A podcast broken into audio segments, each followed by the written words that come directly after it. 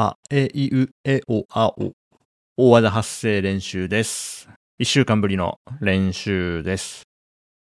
前回もね、たまたま金曜日でしたけどもね、今回も金曜の夜に撮っています。えー、前回は文化資本ってなんだっけというテーマで思ってることのね、先週思ってることを喋ってみました。そのエピソードをリスンというポッドキャストポッドキャスト発信者と受信者、話し手と聞き手向けのサービスで書き起こしして自動で目次も生成されたところですね、あの、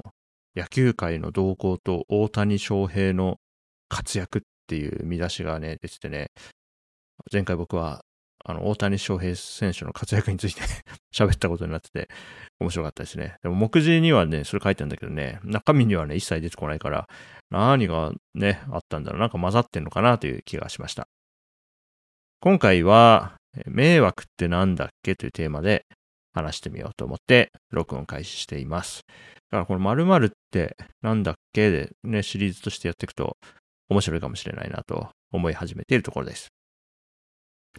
僕は1983年に日本に生まれて、40年ね、経ちましたね。40年間とはちょっとやってきて、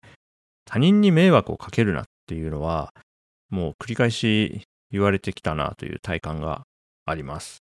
親にもね、多分言われたことはあって、ただ、うん、そんなに、あ親にいつも言われてたなっていう感じはないので、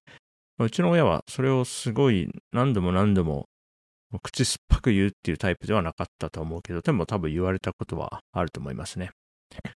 迷惑と聞いて思い浮かぶこととしては、例えば僕の身近なところだと、迷惑メール、まあ、スパムメールの類があるので、まあこういうのは確かに嫌ですよね。ツイッターやってるとね、あの、最近僕、純29っていうツイッターアカウントから純僕っていうツイッターアカウントに、こう、くら替えをしたんですけども、で、129の古い方のアカウントはもう新規のツイートとかはしてないんですが、ひたすら毎日ね、あの、迷惑メッセージみたいなのが届くから、その度に未読マークみたいなのがついて、どうせスパムだろうなと思って見に行ったらそうだっていうのがあるんで、まあ確かにこれは迷惑なんで、こういうことはやってほしくないなっていうのはわかります。他の例で考えてみると、例えば僕の自宅の隣の家の人が深夜にね、毎日深夜になったら爆音でマツケンサンバーをこう流すような感じだと、まあ、睡眠に支障が出るからね。まあ嫌だなと思いますよね。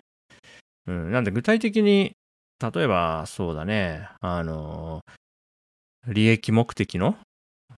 あ何かしらのリンクを踏ませるためのメールを一方的に送ってくるっていうのは、まあこれは、なんていうか、そのまあ、犯罪じゃないですか。まあ、金銭目的のね、詐欺的な行為なんで、まあ、それは詐欺は良くないの範疇であるし、まあ、あるいは深夜に爆音でマツケンサンバってなったら、もしそういうことがあれば、まあ、話しに行って、ちょっと眠れなくて困ってるんで、やめてもらえませんかって言えばいいから、まあ、個別の事象であれば、まあ、それは話して解決していけばいいのかなとかね、うん、まあ、仕組みで解決していったりすればいいのかなと思います。一方、こう、迷惑っていうとね、まあ、人によって何を迷惑とするかって解釈に幅があると思うので、その認識がうまく合ってない状態で人に迷惑をかけるのは良くないよね、だけが、こう、ルフしていくと、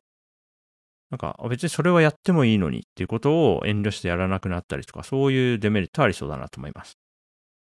こういう時はね、えー、試しに一つ辞書を引いてみると、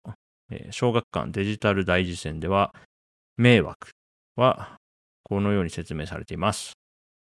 ある行為が元で他の人が不利益を受けたり、不快を感じたりすること、またその様っていうね、またその様っていうのはね、あの辞書っぽくて好きな表現ですよ。うん。まあ、これで言うとね、僕は迷惑かけながら生きてるだろうなと、あの、しみじみ思いますよね。まあ僕こうしてね、ポッドキャストで発信したり、日記にその時思ってることを書いたりしているので、まあそれによって不快を感じる人は、まあまあ、まず間違いなくいるだろうなと思います。だから、迷惑をかけないってなったら、一切の発信をやめるっていうことに、まあ、それが最適解ってことになると思うんですけども、まあ、それを選んでないんですよね。まあ、生きてる以上、うん、誰かしらに何かしら作用してしまうことはそうだし、そもそも、なんて言うんですか、他の命をね、いただいて生きてると思ってるので、まあそもそも、まあ開き、開き直ってるというかね、ある意味では開き直っていて、まあ他人とか他者に迷惑なり影響して生きていくぞというつもりでいますね。だから他人に迷惑をかけてはいけないみたいな主張って他人に迷惑をかけずに生きていけるっていう結構前提を含んでいるなと思っていて、そこにはね、結構考える余地あるんじゃないかなと思っています。うん。あと、また別の観点からすると、えっ、と、標語ですね。行動変容を促すなら、〇〇するなより〇〇しましょうの方がベターっていう話は、えーよくありますよね。これな、分野的には何なんだろう。教育学とかでも言われてるような気がするな。だから、例えば、あの、廊下を走ってはいけません。ここは走ってはいけません。っていうよりは、ゆっくり歩きましょうと、具体的にな何が、何をするのが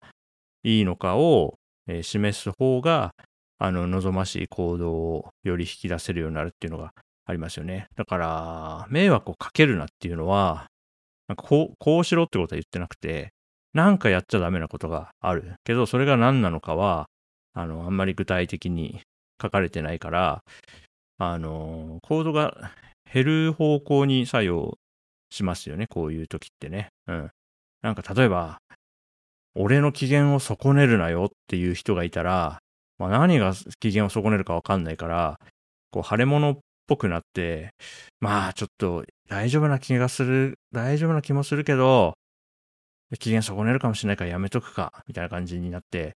結構ね、消極的になりますよね、態度がね。うん。で、他人にっていう、あの他者の存在がこう含まれている標語なので、他人に迷惑をかけるなっていう標語は、他者との関わりをあのちょっとずつちょっとずつ減らす方に作用する、こう、いい聞かせだなと感じています。で、ここは結構ね、デメリット大きいんじゃないかなと思ってるんですよね。うん。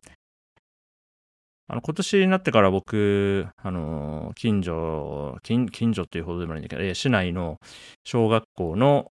えー学習支援ボランティアってやつに関わらせてもらっていて、あの、小学校の特に低学年の授業の、あの、授業中の教室に僕も入っていて、まあなんか困っている児童がいたら、あの、サポートさせてもらうとか、まあ担任の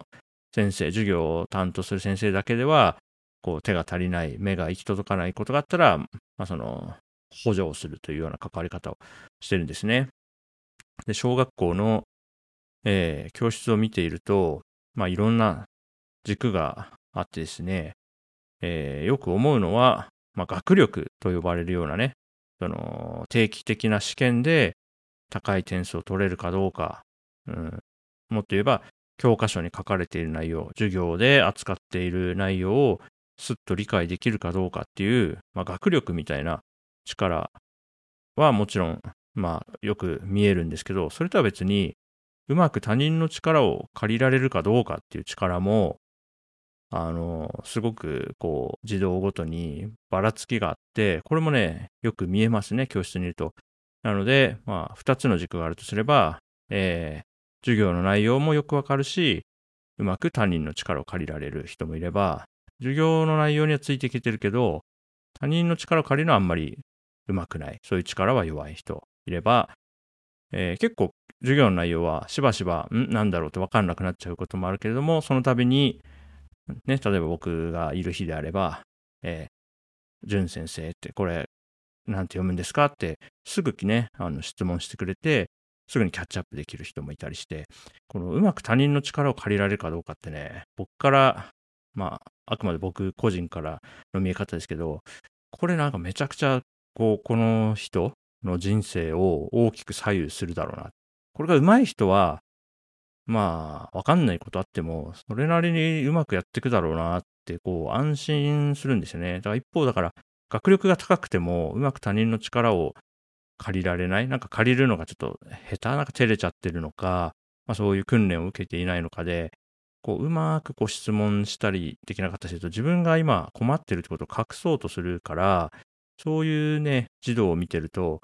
心配だなって、そこ、うん、学力は心配してないけど、そこの部分は結構心配だなって思うことは、まあちょいちょいあるんですよね。うん。なんで、そ、この力伸びたらいいなと思って。なのでね、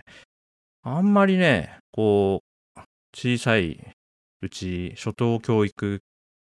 機関に身を置いてるような人に、他人に迷惑をかけるなって言いまくる？なんか言いすぎると、まあ、こういったところで、あの、これから長く生きていく上で、この力あったら生きやすいだろうなっていうところが伸びなくなる可能性は結構あるんじゃないかなと感じていることもあってね、最近結構気になってるテーマだったので、まあ迷惑について今喋ってるってことですね。もし今僕がそれなりの規模の組織に属していて、若手の育成を担当している立場だとしたら、例えばね、その組織で、先輩に迷惑かけるなよ、同僚に迷惑かけるなよを、やたら連呼するマネージャーがいたら、ちょっとそれやめてもらえませんかって相談するだろうなって思うんですよね。組織において、まあ、チームで何かこう、成果を出すぞと頑張っているときに、あの、仲間を適切に頼るっていうのは、まあ、すごく、あの、成果にを左右する大事な能力だと思ってるんで、迷惑かけるなよって言いまくるマネージャーとか、ミドル層の人とかがいたら、ちょっとそれ、すごいデメリットを感じていて、ちょっと迷惑だからやめてもらえませんかっていうね、相談になっちゃうんじゃないかなと感じてます。うん。でですね、うん、まあ、こう、社会を、こう、自分なり見たときに、まず人と人は関わり合っていきましょう。で、関わったり、まあ、質問したり、相談したり、連絡してみたりしたときに、ちょっと、あのー、質問、相談ありがたいけど、ちょっと、質問をすごく多くて処理しきれないから、うん、ちょっとこういう形の質問に変えてもらえないかっていう感じで、あの、そ、まず質問するとか、関わり合うところから始めて、それから距離感を調整していくっ、適切な距離を目指して調整していくっていう風にやったらいいんじゃないかなと考えています。で、デフォルトが関わり合わないになると、まあ、困っていても、えー、声を上げられなくなるし、困ってる人がいても気づけなくなるから、どんどんどんどんね、自己責任みたいな